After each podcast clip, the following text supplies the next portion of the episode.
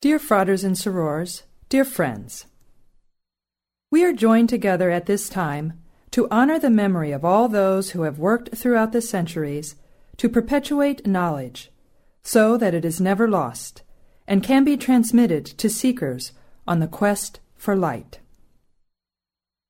On the traditional level, this quest for wisdom goes back to the ancient mystery schools of Egypt.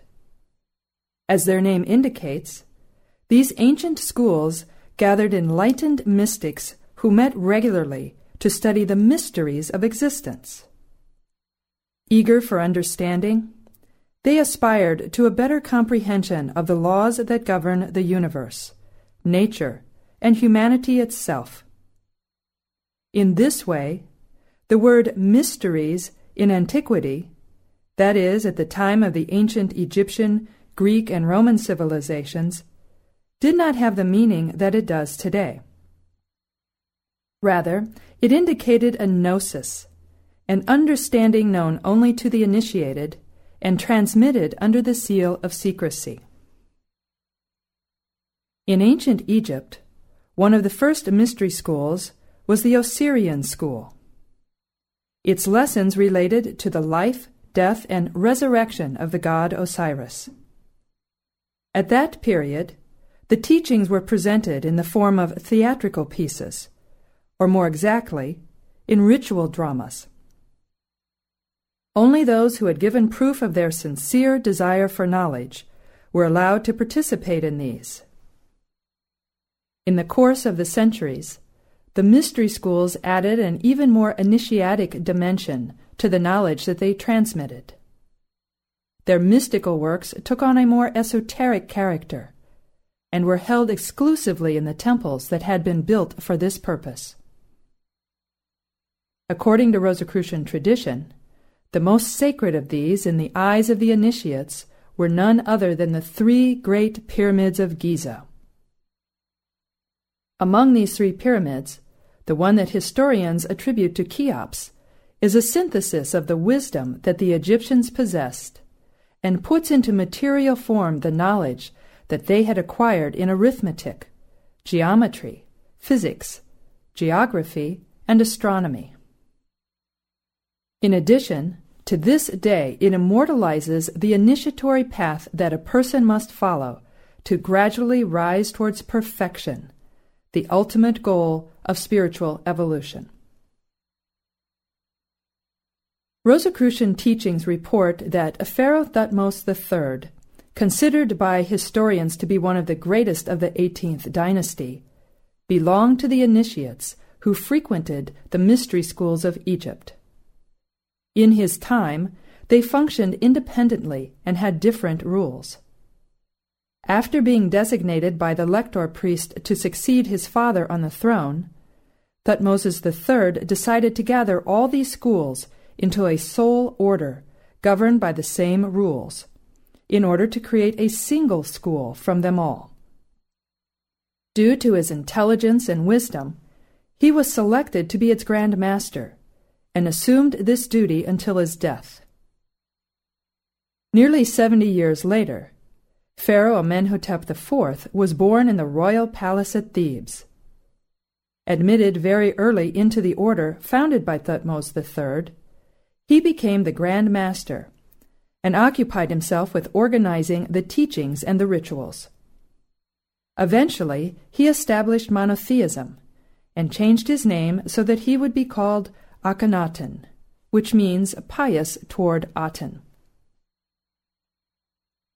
He also promoted a revolution in the fields of art and culture. Deeply humanistic, he devoted his whole existence to the struggle against the darkness of ignorance, and to promote the highest ideals. A short time after his death, which took place around thirteen fifty B C E, the powerful clergy of Thebes re-established the worship of Amun, but Akhenaten's work already formed part of history. During the following centuries, numerous Greek philosophers journeyed to Egypt to be admitted into the order. Such sages as Thales and Pythagoras gained access to the science of the mysteries. Upon returning to their own countries, they established schools and taught what they had learned. Their philosophy created numerous adepts and exerted a great influence on the Eleusinian mysteries. From Greece, the secret gnosis was introduced to Rome by the Gnostics and served as the basis for Neoplatonism, whose teachings, established by Plotinus around the year two fifty, spread to the West, under the impetus of Iamblichus and Porphyry. It was in the time of Charlemagne, thanks to the theologians Alcuin and Arnaud, that the order was established in France, and then in England, Germany, and in other kingdoms of Europe during the Middle Ages. During the Crusades, many Templars participated in its work and contributed to its spread, particularly in the East. Between the thirteenth and sixteenth centuries, the traditional heritage of the order was entrusted to the alchemists, among whom were Roger Bacon, Nicholas Flamel, and Cornelius Agrippa, well known to Rosicrucians. After having preserved and enriched this heritage, they themselves transmitted it to the great thinkers of the Renaissance. At the very beginning of the seventeenth century, a manifesto entitled Fama Fraternitatis was published by the order in several European countries, in particular in Germany, France, and England. It is from this time that the order was known under the name of Order of the Rose Cross.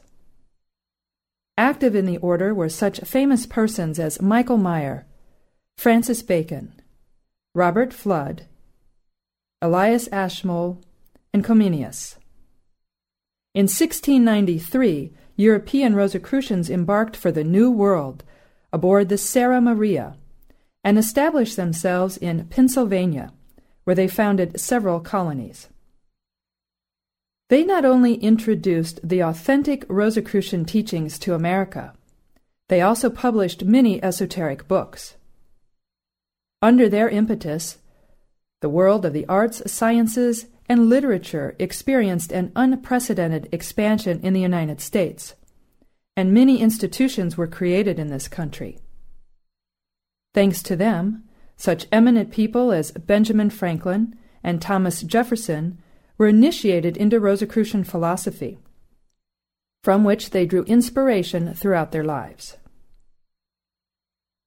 In eighteen oh one, the order in the United States entered into a time of dormancy.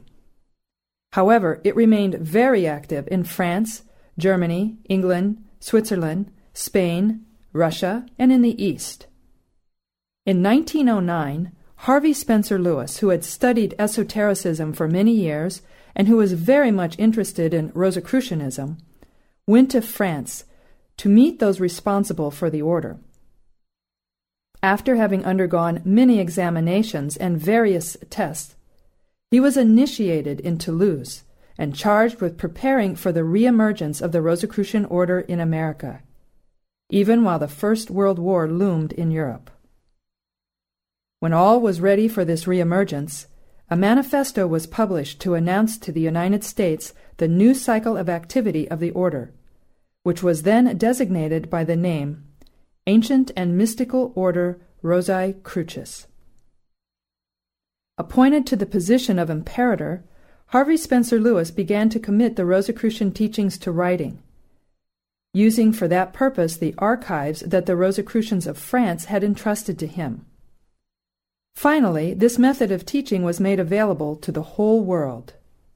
In this way, Amorc became the trustee of the Rosicrucian tradition in every country where it could freely conduct its activities. With the death of Harvey Spencer Lewis, which occurred on August second, nineteen thirty-nine, Ralph Maxwell Lewis was appointed imperator by the Supreme Council of Amorc. A Rosicrucian for many years, he took up this duty with much courage and self-sacrifice. Working tirelessly in the service of the Rose Cross, he contributed to its spread throughout the whole world. Under his impetus, the order continued to develop in many countries and to spread its ideals to all continents. known for his humanism, he also made it his duty to support ideas which contributed to the well-being of humanity and to the evolution of consciousness. His desire to serve humanity won him the sympathy of various organizations and societies, from which he received honors on different occasions. With his death, which took place on January twelfth, nineteen eighty-seven, we are left with the memory of a great philosopher. Today it is Christian Bernard who carries out the function of imperator. Previously, he served for many years as the Grand Master of the French-speaking jurisdiction. Since nineteen fifteen, the beginning of the current cycle of AMORC, other Rosicrucians have worked in its service and have contributed to its perennial nature. Among them, we find in particular the fratres and sorores who have followed one another in the office of Grand Master for the various jurisdictions of the world, and equally all the women and men who have officiated in various positions. We should add that the Rosicrucian Order AMORC has become what it is today, thanks to all of the anonymous members who, from generation to generation, have supported it through their studies, meditations, and prayers. Nowadays, AMORC is present in numerous countries, and it places its studies at the disposal of all seekers, without distinction of race, gender, culture, or religion. The primordial tradition, symbolized in Egypt by the Great Pyramid of Cheops, has been perpetuated throughout the centuries and finds in the Rose Cross an expression worthy of its nobility and grandeur. Rosicrucians therefore have the privilege of being part of a philosophical, initiatic, and traditional movement that is in continuity with the remotest antiquity.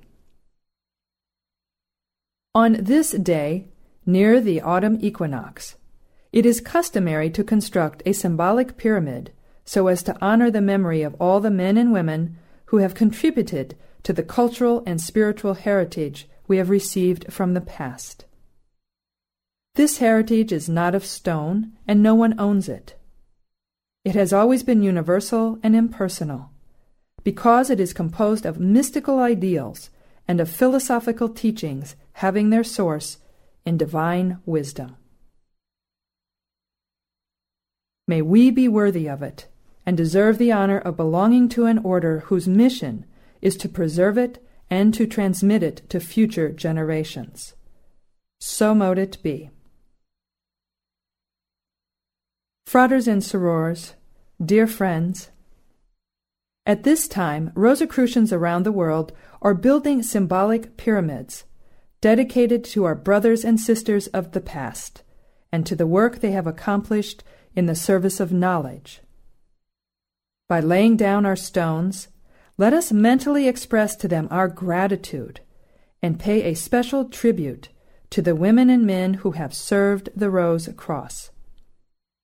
Let us also undertake to work for our own moral and spiritual evolution. At this time, please mentally see yourself adding your stone to our symbolic pyramid. I will now close this ceremony with an invocation. God of our hearts, God of our realization, in your invisible presence, we dedicate this symbolic pyramid to all initiates who have devoted their lives to serving the primordial tradition, and to all Rosicrucians who have worked in the service of our order. Grant us the courage and the will to continue their work, so that the knowledge transmitted to us through the centuries may forever be perpetuated and contribute to the spiritual evolution of humanity. May the Rose Cross, the symbol of this knowledge, be our source of inspiration to carry out this mission. So mote it be. Fratres and sorores, dear friends, thus ends this memorial ceremony, dedicated to the traditional origins of our order and to all those who have served it in the past.